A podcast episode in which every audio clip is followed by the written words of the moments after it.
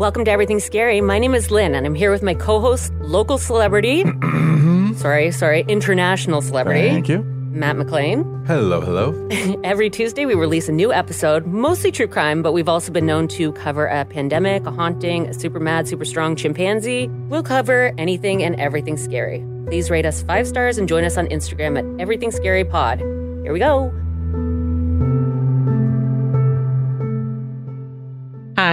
Hey, what's up? Yeah, Levels are coming in. I think so. Nice. Yep. Producer Lynn. Yeah, that's right. Okay, let me just Um, put my cursor over top to make sure we're still all right. All okay. right. Things are happening. Um. So I saw that you posted on social media that we have hit a pretty big milestone. Oh yeah. So uh, let us hear that. Yeah, we finally well, now we're surpassed it, but Mhm. yeah, we hit a hundred thousand downloads. That now is a download because I don't download if unless I'm flying. I don't download podcasts. I just listen to them. Right. So if I'm um and the only podcast of everything scary I listen to is when you do the, the solo ones. But if I listen, does that count as a download? Is download just a term, or do they mean literal? People have hit the button, and they, That is a good question. we and we're not a hundred percent sure. We're not a hundy on that Okay. one. But you know, even my mom was proud and she is not super supportive even of the podcast. oh my god! Even my mom was proud. She fucking hates us. yeah, she hates us. Ah. So we just recorded the tale of Zach Bowen and Addie Hall for the Patreon. fucking like just you want to talk about just a tragic Crazy. all around. Yeah. Just such like you did not see that story going where it went, did you? no, No. no, not at all. I've been a little jaded by it ever since I I read the book. But if you guys want to hear that, we we just recorded a new Patreon episode and it was a lot. yeah like i mean uh, you know what you're getting into when you're doing a story right I do think you But forget halfway through a lot Yeah. of times though. i would say yeah that's a good call Yeah. because i'm like okay yeah we're just you know kind We're of having fun. We're New Orleans, like people are drinking. shit. yeah But today- crazy it's like I'm- so many strippers and- so many. We call them dancers, but that's fine. that's right Now we're going to go a different route. It's a different way of telling a story than I ever have done it before. It was a documentary that I watched a couple years ago, Mhm. and it's always stuck with me. Uh, it's an HBO documentary, and it's called "There's Something Wrong with Aunt Diane." Mm. I'm going to go through the episode with you. Um, Okay. There's going to be some random things that I looked up on the side that weren't in the documentary, but I need to know your theory, and I would love to hear what other people think too, because it is so wild. All right I even- like it we went for my mom's birthday today and I uh, was telling it to my dad and he was like, wow, like that is really confusing. yeah So let's go. This one happy is. birthday to your mom by the way Thank you. um, where did you go what did you do We just went to her house. It was Oh, just, nice. we just stopped by, gave her a present. The Yeah. kids destroyed her house. Nice. And yeah, that was that. You're like, hey, mom. Also, we're all kind of hungry, so if you could just whip us up some, that'd be great. I brought like cookies for all of the kids to decorate and uh, I got them at Zehrs. They were on clearance because they were Valentine's Day cookies. Oh, love and they came with icing and like all the little beads and stuff to put them on, except it was red icing. So it was like, my dye. kids go from they were literally like a frat house let out at the end of the night. Like Mhm. Jake was just like he was bull running into me. Like he bent over and just with his head he kept running into my stomach over and over again. I was like, please make this stop. but anyways, we're here now. They're with my husband. That's his problem. That's his problem. Mhm. So we're going to cover this story. I wanted to start off by telling you a bit about like our main character kind of thing. Her name is Diane Schuler. She was born on November 13th of 1972. She was the youngest of four kids with three older brothers. When Diane was nine, her mother had started an affair with the family neighbor, Mm. and she decided that she wanted to start a new life with him. Though she was able to maintain some sort of a relationship with her three sons, Diane was firm in her stance that she wanted absolutely nothing to do with this woman who was responsible for breaking up her family.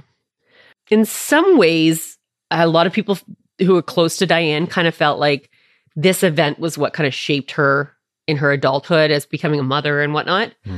Because as a mother and a wife, it was well known that if Diane liked you, you knew it. But if she didn't like you, you also knew it. Ooh, she'd freeze you out. yeah. Friends would Mhm. also say that in school, Diane was the class clown and that people just loved to be around her.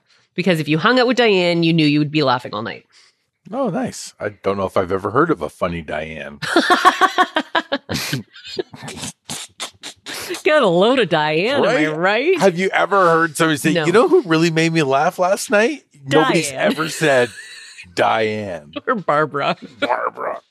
So Diane met her husband Daniel at a friend's wedding, and the two hit it off. Diane had not really put too much thought into being a relationship before Daniel. And then when they met, this was it for her. She kind of knew that he was her person Hmm. and he would be her first and only love. They would marry, and eight years later, they would welcome their first baby, a boy who they named Bryan. And three years later, they would uh, welcome a little girl who they named Erin. All right. I was a little worried there with the Diane and what was his name? His name is Daniel. Oh, you thought they were going to do a D the D two thing? Yeah. Yeah. This could go either way. That was like the Darley. You don't remember that story. Darlie Routier. Oh, yes. And then they were all Devin. like the Devin, Diane, You don't remember any of it, do you? No. Do you even know where you are right now? Nope. No, I do not. so the couple had purchased a modest home in West Babylon, New York. Wicked name. so biblical. So Daniel would say that it had a decent sized backyard. It was big enough for their small family to enjoy. And one common thing that was said about Diane as a mother was people who knew her always said that they didn't know how she found the time for everything. Mm. She was the breadwinner of the family, bringing in Jesus. Sorry, I dropped my pen. Can I pick it up? I'm Yes, you sorry. can. Imagine I was like, nah, that's right. You must sit here and listen and not take any notes. no pens for you. Yeah, fucked it up once. You know you have one chance. so yeah, so she was bringing in hundred thousand dollars a year as a director of credit and billing and collections at Cablevision. Nice. Uh-huh. Not that Dan didn't work. He worked in security and he worked overnight, so their schedules were opposite each other. Hmm. But whenever there was any kind of special event, like she was that mom, you know, that goes hard for like The Christmas, big like bake sale. You're doing right, the, blown up things out on the front yard. Like Yeah. Mhm. she would always go around telling people, like, get in the spirit. Mm. Oh my god, that's great. Friends would say that Bryan and Erin, the two little kids, were always looking their absolute best. Like they were meticulously cared for. Mhm. There wasn't a hair out of place. They would even say that Diane was the perfect PTA mom. Now, her kids were five and two, so I'm not totally sure if that's just a way that people use to describe her as the type of mom that she was, or if she was actually on the Or literally on the PTA? yeah. I don't know. But either way, she was pretty, you know, tightly wound when it came to certain things. I notice you haven't signed up for homeroom, mom, yet. Can we get you signed up there? So, you know, she loved being this over the top, like boisterous mom, doing all the things that she did. She never took a day. So, those close to Diane would state in the documentary that, well, some parents might, you know, choose to have a drink or two and then drive with their kids in the car. Diane would have been that first person to chastise, like even one drink. You know what I Oh, mean? yeah? Yeah. She would tell that person, like, you know, you shouldn't be doing that with your car. Like she was very vocal about her opinions, and her opinions were if you have precious cargo, Mhm. don't do it. So At all. a real Diane, is what you're saying. So Diane was known to have a very strong opinion, and if she felt like you were in the wrong, she was not against vocalizing that opinion. hmm which would make the horrific events of what took place on Sunday, July 26 of 2009 that much more harder to comprehend. For the third summer in a row, Diane and Dan had taken their children to Hunter Lake Campground in Parksville, New York, for just some nice, relaxing time together to camp and get away from the hustle and bustle. And they also had their three nieces join them, as they had the year before. And they had had a great time. Their nieces were eight year old Emma, seven year old Allie, and five year old Kate. Those were Diane's brother Warren and his wife Jackie's children. Gotcha. On that morning, Dan had woken up first and took the dog out. He then started the coffee and he woke up his wife Diane and they began to clean up the campsite and get ready to leave. The owner of the campsite is named Ann Scott and she actually recalls seeing the family leave that morning. So Dan was in his truck with his dog and Diane was in a 2003 maroon Ford Aerostar minivan Nice. that she had borrowed from her brother in order to transport all of the children. Anne recalled hearing the children in the back of the car screaming and laughing like happily. And she poked her head in to ask if they all had a good time, to which they all responded that they had and they couldn't wait to return. The night before, on Saturday, Diane had made all five children pose together on a giant rock. Um, I will post that picture to our Instagram because it really is like it's one of those ones. Like as a mom, you're like nailed it. They're all looking at the camera. they're all smiling. photo. Yeah. on the rock right before somebody fell and cried. Like, so as planned, after leaving the campground, Diane soon made a stop at McDonald's at 9:56 a.m., where they had gone inside to eat something, and they were the employees at the store were later interviewed, Mhm. Including the one that had served them, and they said that nothing seemed off. Diane showed no signs of being off or being intoxicated. They ate and they got back on track to go home. A short while later, at 10:46 a.m. in Liberty, New York, Diane pulled into a Sunoco gas station. She pulled right up to the pump but did not get gas. She instead went inside, and it was later determined that she had asked the worker if they had any over-the-counter pain medication. They told her that they didn't, and she went back out to the van and they pulled off. This will turn out to be very important. Okay.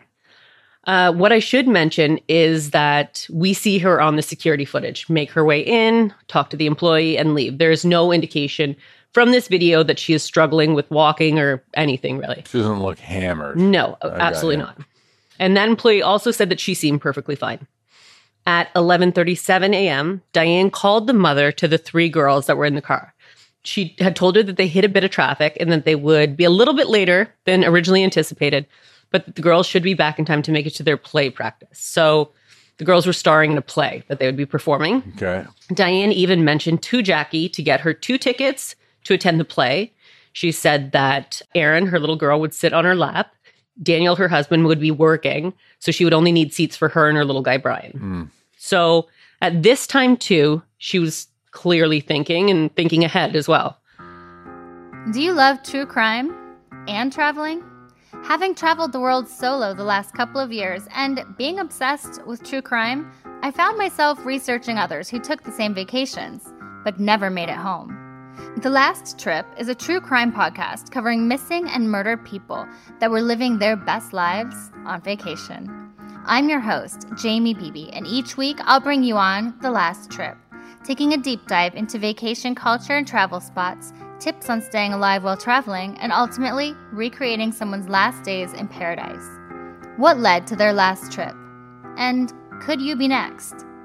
Kiara Henry vanished from Maui, Hawaii while traveling solo, and after extensive searches, there are still no leads. Did she meet with the wrong person, fall into the ocean, or simply walk away from her life? Elijah Snow and his wife were celebrating their 10th wedding anniversary in Cancun, Mexico. Elijah was last seen on camera walking up the steps to his hotel room only minutes after his wife got in the elevator to also go to bed.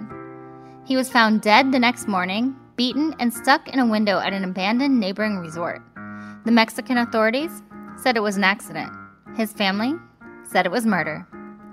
Join me, Jamie Beebe, co host of the popular true crime series Strictly Stalking, as I embark on a brand new adventure combining true crime and travel. Listen to The Last Trip wherever you get your podcasts and follow The Last Trip on Instagram at The Last Trip Crime Pod. So, what happened then at 12 p.m., which is only 23 minutes after she made that call? Witnesses now said they were seeing Diane's vehicle and it was driving very quickly and tailing cars, flashing its lights, honking its horn. Get out of the way. Yeah. It was trying to get other vehicles to move out of its way. And one of the witnesses said that she was moving in and out of lanes, but it Hmm. wasn't swerving. It was like she was moving in and out with precision. Like calculated to, to get up and Exactly. spots. Yeah. So it wasn't swerving. She was moving in and out of the lanes with precision. And when they looked to see who was driving, it was Diane, but it wasn't like she was like drunkenly dozing. She wasn't distracted by her phone or the radio or even the kids. She had her hands at 10 and 2 and she was glaring at the road ahead of her. In the zone. Yeah. But she seemed to have zero consideration for the cars around her. Hmm. At one point, she even moved so quickly from the right lane to the center lane that it caused the vehicle that she had cut off to swerve, narrowly avoiding hitting her. Oof. And this same witness said that she aggressively changed lanes and you could see the heads of the children in the back of the van swaying. As she's pulling into the lane. Jeez. Yeah. Other witnesses said that she was cutting them off using the shoulder. She was going up along the shoulder to cut people off. So, what could have so drastically changed in such a short period of time? As they were approaching a roadside rest stop, a different witness said that Diane took the exit as well as them, but instead of heading all the way to like where the gas and the food and everything is, she kind of veered off to where the truck stop is. Mhm. And they said that when they looked, uh, they noticed that she had gotten out and she had her hands on her knees and looked as though she was getting violently sick. Pains on. Oh, okay, I get you. So Mhm. you're standing, you're just like kind of bending over, throwing up. So, you know, they kept driving. They were going to go for food and gas, and they couldn't say for sure that she was getting sick, but that was the stance that she took when she got out.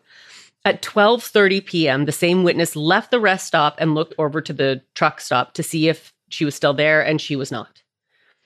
So, at 12:55, it was determined that Diane or someone who had her phone had tried to make a call out of her phone but had dialed the wrong number Ooh. at 101 uh, there was a two and a half minute long call to jackie hance so the girl's mother where she said that diane was now sounding strange this call is ended after two and a half minutes and diane's brother the father of the girls called back diane said that her vision was foggy and she felt disoriented warren said that she did not sound at all like herself and that he could hear all the kids crying in the background Oh, Jesus. and at some point in the call, Diane called him by her husband's name. He would tell her to stay where she was and he would come to her. His oldest daughter, Emma, would get on the phone and she sounded very scared. And that's where the title of the documentary came from because Emma would say to her parents, There's Hmm. something wrong with Aunt Diane. She would say that Aunt Diane can't see and that her head hurts. Warren told Emma to read him a sign so that he could figure out where they were. And Good Emma, thinking. yeah, Emma read Tarrytown. So they're on the Tappan Zee Bridge. Oh, shit. Yeah. And, you know, I asked around. I'm sure I'll get an answer here. It's a toll bridge, right? Yeah. Yeah. So- New York, I think. I did talk to a few people from New York. And as of, I think, 2016, it's gone, you know, toll free. It's just, they do like the 407 here. They read, they scan Yeah, like your an plate, E-ZPass or whatever. or you have yeah. your little transponder thingy. Yep. But before that, so this is 2009, I'm not sure. So I don't know if she actually had to speak with somebody. I'm sure it would have come up in the documentary if she had have spoken with somebody. Now, um, I know that uh, back in the day, like I've seen unmanned toll booths where you throw your change into the basket, it counts it, and it lifts the arm up. Okay. So maybe it was kind of like half and half. Like maybe she did throw Mhm. the cash in, but are you that alert Yeah, to throw your cash in, or is it just like muscle memory almost? maybe. That's a good point. But uh, at 1:10 p.m., another three misdialed calls would be made from Diane's phone, and then at 1:15, her brother would try again to reach his sister and his children, but this would go to voicemail. So after that last phone call, where Emma spoke to her father, Diane's cell phone was then left on the side of the Tappan Zee Bridge right after they had went through the toll. Mm. A stranger would find it sitting on the guide rail, which obviously meant that all communications between the outside world and anyone in the van had ceased. And also because the cell phone was now left behind and the van was a 2003 model, they were unaware of the next steps that she made. They did find it strange that she had gotten off the highway um, at all because Diane had made this trip many times and it was not typical of her to deviate from the regular route that she would have taken. However, for whatever reason, on this day she did. And that was when she entered the Taconic Parkway. And she entered by getting onto the exit ramp. Oh, oh, geez. Mhm. Yeah, you can't do that. Diane proceeded to drive 1.7 miles or 2.7 kilometers, going 70 miles per hour or 113 kilometers per hour In the wrong way. in the wrong direction. Oh, wow. and she was headed south in the northbound lane.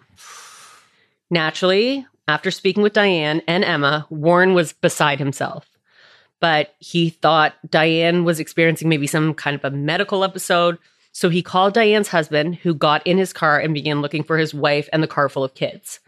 Meanwhile, 911 was called and they were trying to trace Diane's cell phone, which of course didn't Mhm. render any helpful results. At around 1:30 p.m., calls started flooding into 911 with reports of a red van in the fast lane going the wrong way in traffic. Jeez. And then devastatingly at 1:35, the inevitable call came in saying that there had been a terrible accident and that there were multiple fatalities. Mm. Diane's van had hit a Chevrolet Trailblazer that was carrying three men head on. That caused the Trailblazer to go into the middle lane, hitting a red vehicle. In the red vehicle, the passengers survived. However, the three men in the Trailblazer, who were 81 year old Michael Bastardi, his 49 year old son, Guy Bastardi, and their family friend, 74 year old Dan Longo, were all sadly killed on impact. They were on their way to Guy's sister's home for a dinner of spaghetti and meatballs. Mm. Upon impact, the van holding Diane and the children became airborne, rotating in the air and landing in the grassy median, where the van started fire. Witnesses to the accident ran over to help, and when they got there, one of them smashed the passenger window to reach in and unlock the door. Diane fell out of the van at their feet. Oh my God. And then they had to go in and find the children. There was a large smashed bottle of Absolut vodka in the the wheel well of the or not the wheel well the um, floor the of the okay. driver. The two men opened the door and they said that they had to step over her body to get to the children out of the burning vehicle. The kids were stacked one on top of the other. And these two men, one worked on getting the children out and was handing them to the other men. When paramedics arrived, they found five year old Bryan. He was underneath all the children and he seemed to be injured badly, but he was awake and he was crying. So he was the first to be taken into the ambulance. Another one of Warren and Jackie's daughters would survive the initial crash, but would sadly succumb to her injuries later on. Um, this would be the worst car accident on the Taconic Parkway since 1934 when a bus crashed and killed 20 people. Wow. Of course, traffic was at a standstill, Mhm. and there were still people trying to take pictures of the vehicle. And one of the first responders would say that they put up sheets to try and preserve their dignity, and that that was all that they could do for them because, quote, there was no one left to help. I hate people. hmm Like taking photos of that, like, geez. Well, you look at like even Kobe Bryant's wife, like she just won, not just, but like won millions of dollars from like the police department because they were, the police were taking photos and showing it around. You're kidding. Like, I didn't even uh, hear that. Yeah. That's disgusting. People suck. You know, normally when it's a chaotic scene like this, there are a bunch of people involved. And I try to just keep things as clear and concise as possible. Mhm. Um, if I start just saying random names of people who are going to be in the story just for a minute or two, it just It's hard to fogs things up. So I usually just leave out people's names. But in this case, the two men who didn't know each other from Adam, who came together in that moment, and then they just ran towards a vehicle. Oh, those were random guys. random oh, I thought they were. didn't know each other. They were the one guy. So they ran together towards the van that was fully engulfed to try and save these children. Their names were Kevin Martz and Edward Blakey.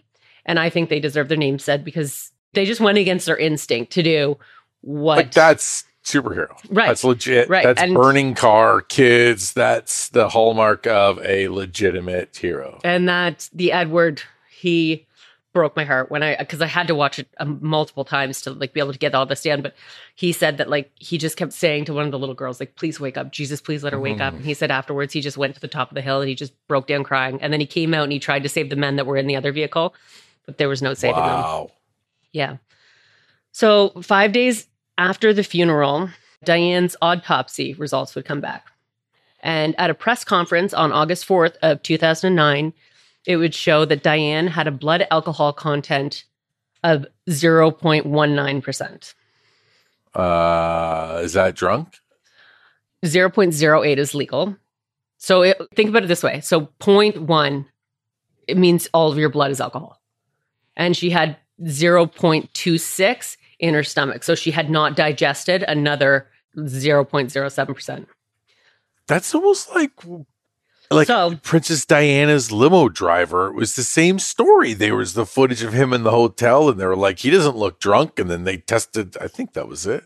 Well, here's the thing. I'm Okay, so little little Bryan, he survived. He would have broken bones, and due to a head injury, he would have ocular motor nerve palsy, which would affect the movement of his right eye, and he would have to do eye exercises, you know, Mhm. for a really long time. But she was at 0.19. The fluid in her eye would measure at 0.21, and her stomach contents were 0.26. So she hadn't even absorbed all of the alcohol. She also had a THC level of 113 nanograms per milliliter. So what that means is that she would have had to smoke marijuana 15 minutes to an hour before the accident. Hmm. I messaged you about because it's 2009. Do we think that it's smoked? And uh, yeah, I, I think that would really be unless somebody's making weed brandies and she's eating that in the car. But yeah, it's smoked. and like medicinal marijuana was not even made legal in New York until 2014. So like it couldn't have even been. Mhm. However, it was obtained, it was obtained illegally. So with a BAC, what Diane had at that stage of inebriation, you would have started to, you know, lose understanding. You would start to lose your, you'd have severe motor impairment, Yeah. loss of consciousness, memory loss, or blackout. And of course, the consumption of weed would enhance these effects. So, considering all these things that I told you about Diane, like who she was as a person, this would seem horribly out of character for her, right? hmm Well, her husband, Daniel, and her sister in law, who was Daniel's brother's wife, so not the mother of the, Okay. the children. So, Daniel's brother's wife, her name is Jay. Um, they both truly believe that not in a million years would Diane drunk and high with the children in the car. hmm It went against everything everyone knew about her. In the documentary, Daniel starts off by saying that she never drank and she really didn't even drink to relax. But then when it's brought up to him that there's a broken bottle of Absolut vodka in the car, he kind of backpedals and says, like, well, Diane packed the truck or the van. Like, I wasn't aware that it was in there, but like, you know, sometimes down by like the fire, this was Jay, her sister in law, said this. Sometimes down by the fire, they would have like a pina colada or something. And so they would ha- pack the pina Mhm. colada's rum. It's not vodka. Yeah, so- right, right, right. but I mean, that's neither here nor there. Well, I mean, and you know, addicts are wonderful at one thing, and that is lying about their addiction. And But that's a thing. Like, what kind of gets me is it seems like she was fine until she wasn't, though. You know what I mean? Like, it got to the point where she could no, no longer see. She couldn't do anything. And not to mention, she's got this big, giant bottle of vodka under. These kids aren't going to see her chugging a giant bottle and smoking weed. Like, I don't. I my mom tonight, my God bless her, because I was like, yeah, mom, She's she had this giant bottle of alcohol in the car, and like she's gonna be chugging. She goes, yeah, it takes a lot of practice to do something like that. Ah, And. I was like, mom, what? mom. My dad's like, she can do a forty, but a sixty. ah, that's it." right. No spring chicken anymore. so, you know, and then Daniel would say in in this thing that she would never smoke weed, ever, ever. And then it kind of came down to like, well, every now and then, just to like relax, she would like maybe smoke a little bit of weed, but it was like once in a blue moon. hmm So, you know, we're not really exactly sure where she stood. Like uh, her blood was friggin' lot of alcohol. Yeah, like I, I'm assuming when people are saying they didn't realize she was drunk, she wasn't drinking at that time. So then is she slamming it in a really short amount of time? I just don't know. I I don't know. And so like her husband is saying like this is not the legacy we want her to leave. Like so Jay and her husband are like determined they're going to spend thousands of dollars and they're going to get it figured out. There's something medically wrong that went wrong here. That's what I thought. Like my whole thing, I was thinking like I think it's diabetes, or if if you don't regulate your sugar, you mere Ferment symptoms it. of being drunk. Right. Right, Well, if your blood sugar goes low when you're when you are diabetic, I'll, I'll tell you a story about my sister because she's a juvenile diabetic, and so when she was in high school and she was like trying to lose weight, Mhm. so what she was doing was she was eating pickles because you don't gain any weight from pickles, and Really? she was drinking juice. So she would eat pickles and drink juice. So she was trying to regulate her, but she wasn't getting any carbohydrates. She wasn't getting anything that she actually needed. Right? Like apple juice or pickle juice? I don't know. It you just mean juice, fruit juice. I think juice with sugar in it. I don't think yeah. pickle Okay. juice has sugar. okay. Sorry. Yeah. Yeah. Yeah. she was a nightmare to be around. She smelled like garlic all the time. uh, no, but she, so she fell low. And like you didn't really know Haley was low until it was like, oh, something's really wrong. right. And so she got up one day and like she was just being a nuisance. Like the teacher was like, Haley, and she's very timid. Like she's very, you know, kept to herself. Mhm. And the teacher was like, Haley, what are you doing? And Haley just walks up. She's got this smug look on her face and she walks up to the board and she just starts with the chalk, writes a B list ball, bird. She's, A bit. it had no fucking rhyme or reason. She's like, she didn't even know she did it until afterwards. A friend's like, yeah, you made a fucking B list on the front of the classroom. Like, she does the craziest things. Like, I wouldn't say it's exactly mimicking a drunk, but like, like a slow, like a sloth and a drunk person, like kind of mesh together. Yes. The symptoms. She came over to my house once and she was supposed to watch my kids. And I was like, test your blood sugar before I go. Like, I wanted to make sure. She was acting so weird. And then she went to her purse and she's like going to get her monitor. She's like going around in her purse for like 14 minutes. I'm like, what are you mm. doing in your purse over there? She's like, mm. ah! why are you yelling at me?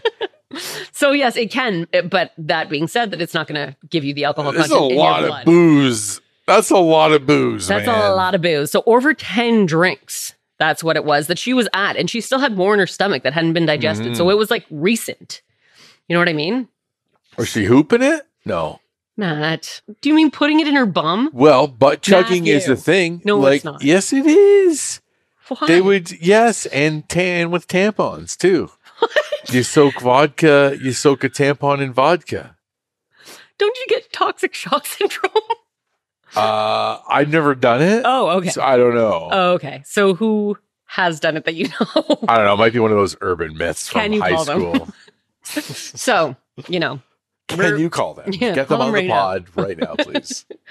So they didn't want, you know, their family member to be the one that killed all these people. That like if Diane seriously had some sort of a medical episode, they wanted to figure it out. hmm So they decided to do their own investigation.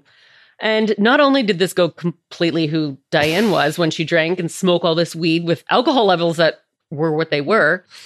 Like I said, it would have been over 10 drinks. And she was openly, she must have been openly smoking weed in front of the children, right?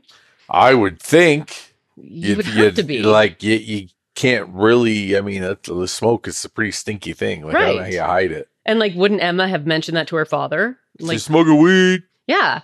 And little Bryan, he survived. And they have asked him multiple times, like, what was going on with your mom? And he was like, Mommy just said her head hurt and she couldn't see. Mm. So remember, she did go into Sunoco looking for those pain pills, though.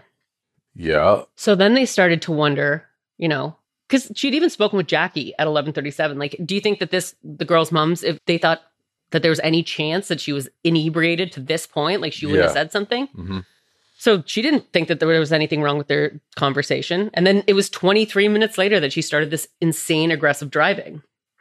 So her husband and her sister in law, Yeah, you're slamming You that must have been. bottle, you must have been. right? Straight up hooch. Wow. Like to me, I feel like 23 minutes is like, even if she got off the phone and just slammed a bottle right then and there, it wouldn't even take, like, it would be slowly, gradually starting to feel the effects. But like, I don't know. It just seems such a short period of time. Yeah, we should do an experiment. Fine, let's go. You- Go get the Let's go get the vodka. I am sure there's a giant bottle of Kirkland vodka around here somewhere. There's no such thing as Kirkland vodka. Have you never had Kirkland vodka? You're wearing a Kirkland signature sweater right now. Damn right. Got to support the team. is there one down here? No, they don't. Uh, it's gone. Your parents took Oh, is this one here? No, that's something else. Never mind. Kirkland vodka. Yeah, and it's huge too. It's like this big, and it's it tastes like uh, what's Puff Daddy's Ciroc. It's like a triple distilled or something. I only drink wine. I don't know anything about vodka. Mm, me neither, really.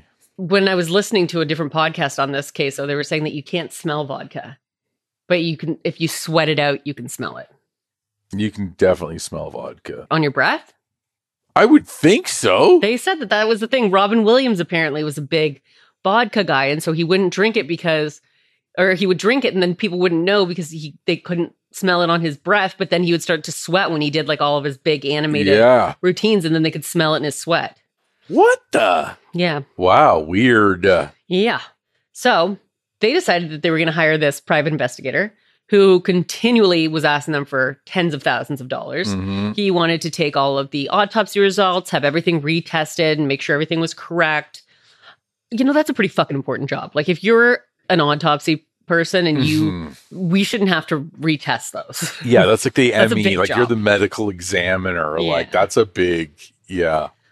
Um, but when the documentarians of this the HBO special, they were trying to call this private investigator, and he was saying that uh, if they wanted that information, if they wanted those test results that he had had done Mhm. after he had charged the husband and sister in law like I think thirty five thousand dollars. He told them that it would be a ballpark of about twenty to twenty five thousand dollars for him to get those results for them. And they were like, "This is a documentary. Like, it's not. Yeah. We don't have that kind of money." It's like throwing around." Avatar 3. Yeah, exactly. And he was like, "Well, to be perfectly honest, then it's just it's not really worth my time. Like, I have clients that walk in and they're spending tens of thousands of dollars a day. So, like, to me, to go back into the archives and find like these results, like, it's not worth my time." And I'm thinking, like, isn't that what their money went towards? Like, Yeah. shouldn't they have those Would- results? yeah, right? Uh, I don't know. But what did they spend money on then? Yeah. Like just you having it? The peace of mind that you had it, And you get to keep it now? so they did bring in Werner Spitz, which is he. Do you, they did? yeah, do you know who that is? No. Oh. Forensic accountant. Is he a forensic accountant? Pathologist, forensic Damn it. pathologist. But he was um when we did the West Memphis three, he was like one of the ones that was remember we did the West Memphis six? Yes. He was one of the- the specialists that was- fucking Yeah, that was a big one. Sad, That man. was, that was a big one. Um, but he basically confirmed what the autopsy report said, and like he tried to be really nice, but uh, I mean, they were like, Yeah. it was so funny because they were like, because they got her medical records, okay, and like one thing, first of all, I don't think the husband knew everything about her that he thought he knew about her Mhm. because like she was getting Ambien, like the sleeping Sleeping medication. pill. She was getting prescriptions for that regularly, and he's like, oh, I had no idea. But then she had an abscess, which an abscess is a big fucking deal. It's an infection, right? Yeah, and if you don't get it treated, it's not just going to go away. Like it, there, there's a lot of things that can happen. Like if it breaks off, it can go. You're like, I think it's like three times more likely to have a heart episode if you have an abscess that's not treated. It can break off. It can go to your brain. Like Mhm. I did make a list of the different things that it can cause that I'll go Oh, over this will shortly. be fun. Another fun list. Time now for everything scary segment. It's Lynn's list. What are we learning about today, Lynn? abscesses. but all that to say that he was like, maybe if she had a stroke or some sort of an episode, maybe she thought the vodka was water and she just chug, chug, chugged. But Werner Mm. Spitz was like, no. Yeah, it's a reach because then where's the vodka? The pot, where'd the pot come from? That's what I was thinking. Oh, it's like cool. maybe, yeah, maybe if she saw this bottle and was like, "Oh, I can't see properly because I'm having some sort of a brain episode. Let me chug this water." Right. But then there's fucking weed in there too. And So let me light this harmless cigarette. Wait a second. is this I'm- incense? Let me taste it. I am feeling Ooh. groovy. I'm gonna light this sage and bless this van. Oh no. So Daniel and Jay would go through the medical records, like I said, and they got all of these things that her husband didn't seem to know a lot about her. Mm. And even like the stuff about her mom um, leaving the family, her husband didn't know that. Like, That's kind of odd. and her friends knew it. But like he said that like she would kind of clam up a little bit when the thing about her mom came up. So he just didn't push it anymore. But it's like they were together for 13 years. You don't think that like at some point you'd be like, so like that what where's your mom? Yeah. Your mom, dude? That's like the only part of dating that's worthwhile is talking shit about your family to somebody that you love and care about, right? That's what it, else eh? is dating about? Nothing. Wow, this is awkward turtle. so, yeah, like I don't know, like maybe that abscess was going to rupture. Maybe that's why she had to stop for these pain meds. I don't know. I I know that if I have and I've had a car full of screaming kids, Yeah. I'm not fucking stopping unless a limb's about to fall off. Like get me from point A to point B as Yes. fucking quick as possible. Yeah. you know what I mean? Like Yeah. so if she was stopping, I, I have to think that maybe she was in a pretty great deal of pain. So here's like the things that I kind of went through. Like, Mhm. how could she have drank that much in such a short period of time? Was she a closeted alcoholic? Like maybe she'd actually just been drinking all day, but it went undetected because she was a seasoned drinker.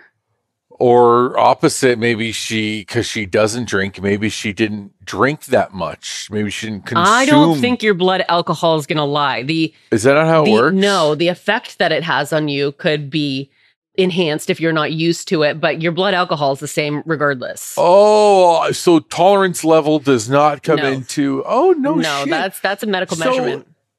So if I, which I can't, but let's say I can handle my alcohol. If I have two beers, Mhm. it's going to show up, and I could be so yeah. stone sober, but could blow over.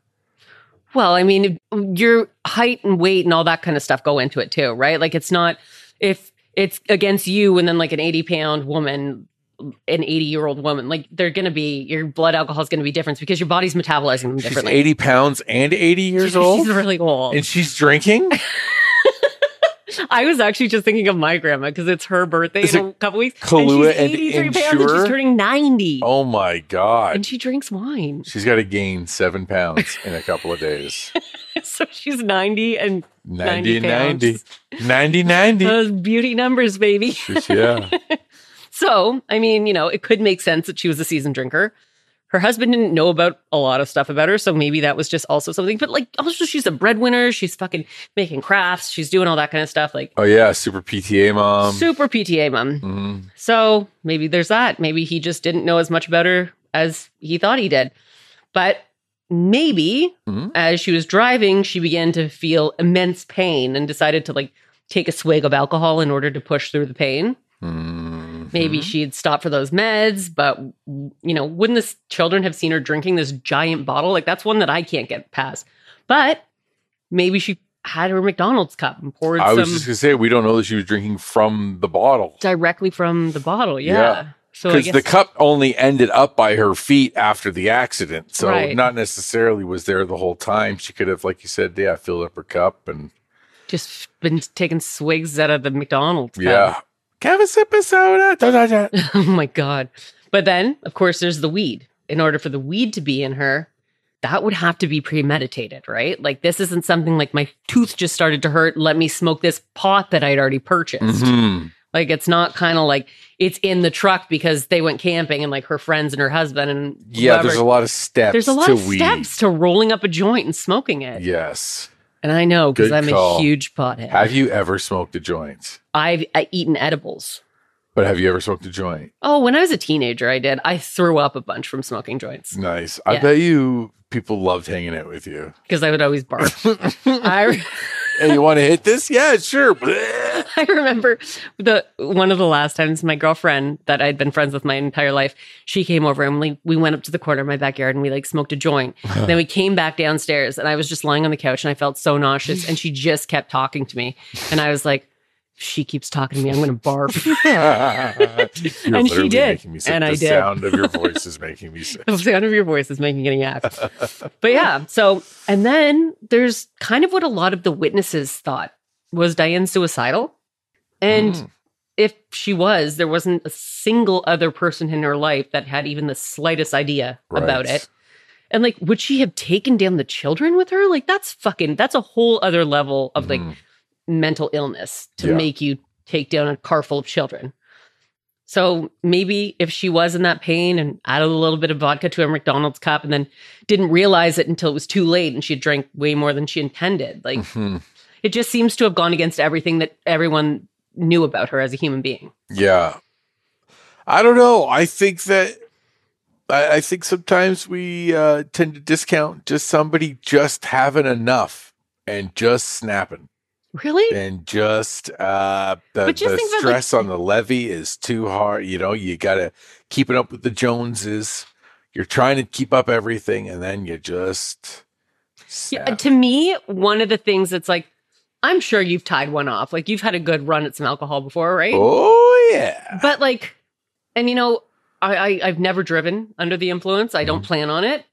But I would think that at the drunkest I've ever been, to be driving into oncoming traffic and having all those cars and this kid screaming and crying in the back, to have people honking their horns and swerving out of the way, like, aren't you gonna have that like snap back to reality for a quick second at one point and be like, holy shit, what the fuck am I doing? Yeah. Like, I don't think I've ever been so drunk that I'm just blindly putting myself completely at risk. Like, I've never just walked into traffic. And you know, there are stories of people, it does happen, that are sober that go into oncoming traffic and it's just people just get confused sometimes. And maybe it was a bunch of factors. Maybe it wasn't just one thing that happened to Diane. I don't know, man. I just find it to be such a interesting, sad, tragic case. Like, it seemed like, you know, 23 minutes before this all happened, she was able to have a coherent, Mhm. normal conversation, and then she killed eight people. Maybe it was a calculated plan. That's sick, though, really? Right?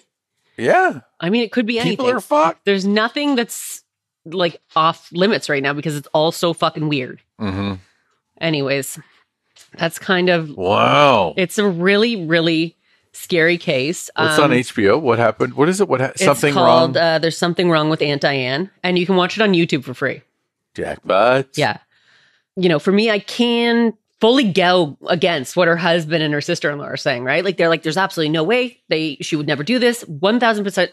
I don't fucking know her from a hole in the ground. So I can say maybe she would. yeah, they don't know her either. Apparently. Exactly. But the autopsy doesn't lie. That's the thing. Now I know that if you take Ambien and you stay awake on it, You're it again can- just talking about the effects though. We're talking alcohol and THC in her system. right. Now, I will tell you, there's a syndrome that's called auto brewery syndrome. It's like a yeast or a bacteria in your system that kind of grow out of control and it ends up fermenting. Yes. And so we all have fermenting organisms, but this is a rare condition where it grows out of control. And it actually, not only do you mimic the symptoms of being drunk, but it does produce an alcohol in your blood system. yes, I have heard of this disease actually. Yeah. So it's very rare. Yeah, and they Um, burp all the time. That's hot. Yeah, thank Just you. some weird little drunk person burping. Cheap date. so, you know, then it takes the carbohydrates that come into your body. And of course, as you can imagine, the syndrome goes undiagnosed, right? Because it's like you get somebody coming up to you like, I'm Yeah, okay. Uh, like, yeah, okay, Garth. yeah, and that's like a long played out disease. Played out. I don't mean that word, but I mean like it's long drawn out. So like the twenty three minutes. I mean, she, would- No, she would right. have had that forever. And again, then we still come back to the THC.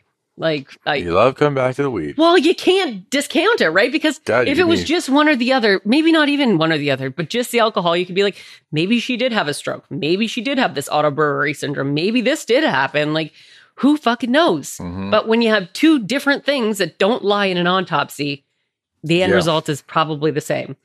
So now it's just Daniel and Bryan. Um, when this documentary came out, which was 2011, Jay, the sister in law, was taking care of Bryan three to four days a week and weekends. Wait, Yeah, what? three to four days a week and weekends. Isn't that isn't that all of it? isn't like is that not twenty four seven? Am I crazy? Is that all the time? Hold on. The math. I'm just going to do the math real quick here. Yeah, it's pretty much all the time. Like I mean, but Jay says that he, she also feels right now that Daniel's really mad at Diane. Uh, she, and this was again 12, 13 years ago. But she said that he didn't want to have kids. He wanted to have kids. And now he's here by himself taking care of a kid. And it's actually really, really fucking sad to watch. Pretty Um, selfish thing to say. I it's a really selfish thing to say, but I like, 'cause mean- the kid's gonna fucking see that. That's an awful thing to say. Yeah. But it's an awful thing to think. Yeah. let alone say. And he's so cute too. Like now, of course, he has to wear these little glasses and he has to do these eyes exercises, and he's just so fucking cute. Like he really is.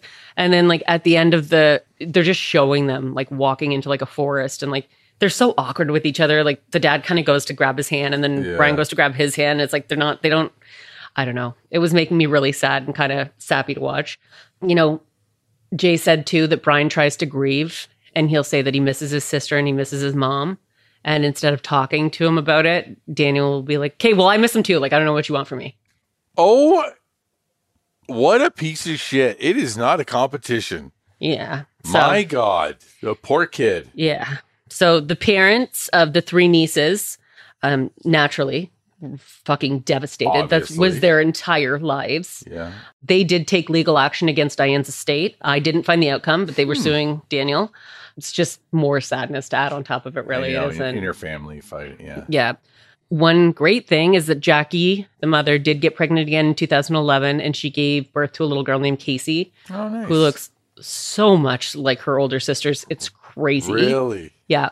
Um, the mom still will leave on social media beautiful heart to this day. Every time one of the girls' birthdays passes, it's Mhm. just these big, um, beautiful messages. And they run a foundation called the Emma Alyson and Kate Hance Family Foundation. This foundation is designed to enhance self esteem, increase body positivity awareness, improve problem solving, and help build healthy relationship skills for women and girls of all ages. Wow, that's like everything. I know it's a what lot. a fucking organization that is. Wow. Also, because of this accident, the governor of New York at the time, David Paterson, introduced the Child Passenger Protection Act, which makes it a felony to drive under the influence if there were children under the age of 16 in the car. So it's a felony now, Right. which it probably should just be anyway. So I don't know. we don't have misdemeanors or felonies here, do we? I don't think so. I don't think so either. It's just like crime. yeah, We crime, bad. So Okay. that's the horribly tragic and very confusing story of Diane Schuler and the inspiration for the HBO documentary. There's something wrong with Aunt Diane. Wow. Bizarre. I know. What do you think? Because I was like, when I was talking to my parents today about it, I'm like, Matt's going to be like, nope, she was drunk. Nope, black and white. She had alcohol in her system. She's drunk. Well, she was. Well, yes, I think, yeah, that's exactly what I think. Yeah, you're 100% correct. I think she was probably a closet alcoholic. You think so, uh, eh? Kept everything. And then, yeah, that's what, uh, and I think that maybe she just snapped. Maybe the pressures of, of life got to her. God, I think it would be so hard to be a closet al- alcoholic, don't you?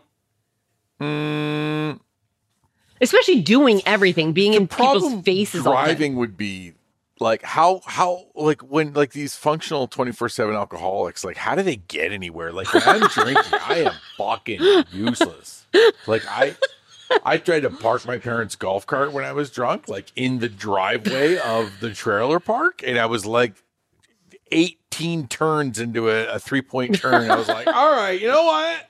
It's not for me That's funny. Okay. Well, I would love to hear what anybody else has to say because I, I can't draw any real conclusions from this story. I don't know. I don't know what to think. do you think she should have been framed conspiracies or any any of that in this or- Yeah, you know, a lot of people are like, I'm going to frame a 36 year old No, mother coming home from camping. And then I'm going to make myself the, what is it, when you get all of her estate, which is Uh, not going to work anyway. Yeah, but it's not going to work. you're going to lose to the sister-in-law. and you had to spend all that money on booze Yeah, that's right. and all those fake autopsy reports. I don't know. I don't really and know. all that change that you may or may not have used for the toll. We don't know yet. The problem is we need to figure this out, folks. Yes. All right, guys, let me know what you think. Mhm. Okay. Bye. Bye.